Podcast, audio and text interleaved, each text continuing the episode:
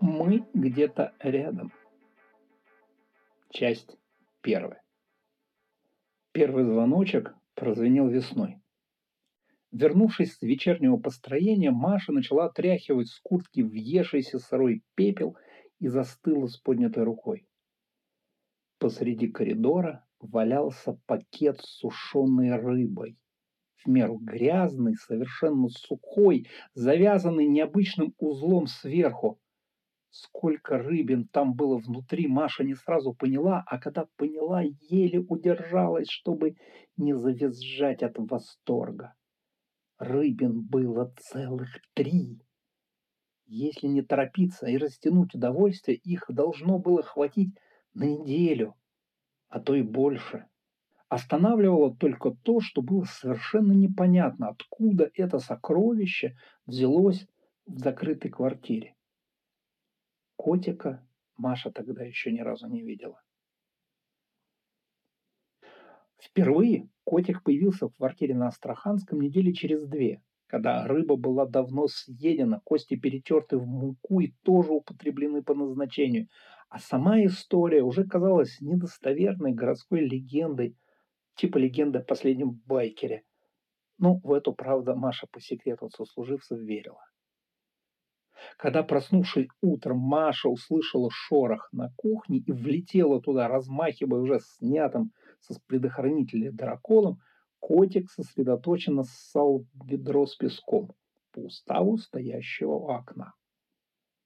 На появление хозяйки квартиры он никак не отреагировал, завершил начатое, тщательно сгреб поверх горку песка и только тогда повернул голову к двери, демонстративно зевнул. Что удержало Машу от соблазна полакомиться нежной кошатинкой, она, честно говоря, сама не поняла, но совершенно очевидная мысль «лови его» даже не посетила ее ни при виде котика, ни чуть позже, когда он совершенно невозмутимо прошел мимо нее в коридор, махнув распушенным хвостом по голой ноге, отчего Машу чуть не скрутила от давно забытого чувства прикосновения чего-то мягкого и пушистого кожи.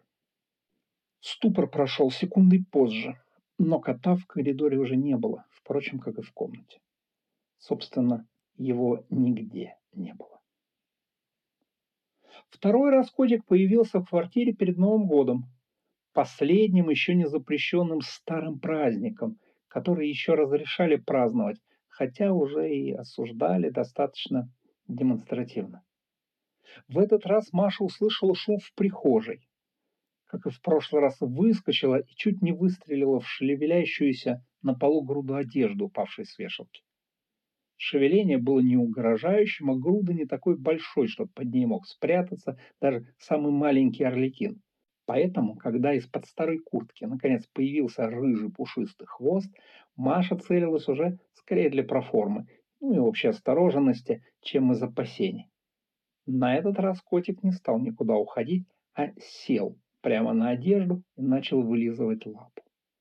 В этот раз Маша смогла рассмотреть его как следует.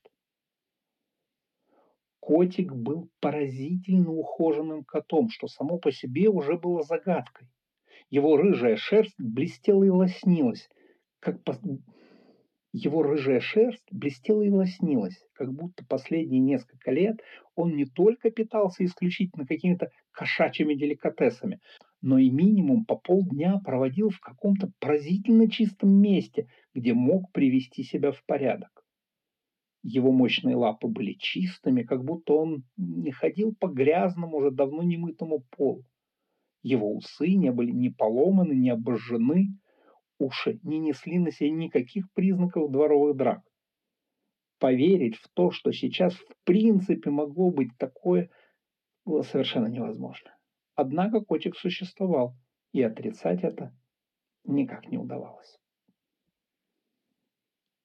Маша попробовала сделать к нему маленький шажок. Потом еще один, также медленно, чтобы не спугнуть, потом более уверенный, побольше. Котик пугаться явно не собирался. Ему было некогда, он зачищал лапу, раз за разом вылизывая его розовым язычком, в конце которого мелькало маленькое черное пятнышко. не повернул он голову и в сторону протянутой к нему руки. И только когда пальцы коснулись его загривка, он будто бы взорвался.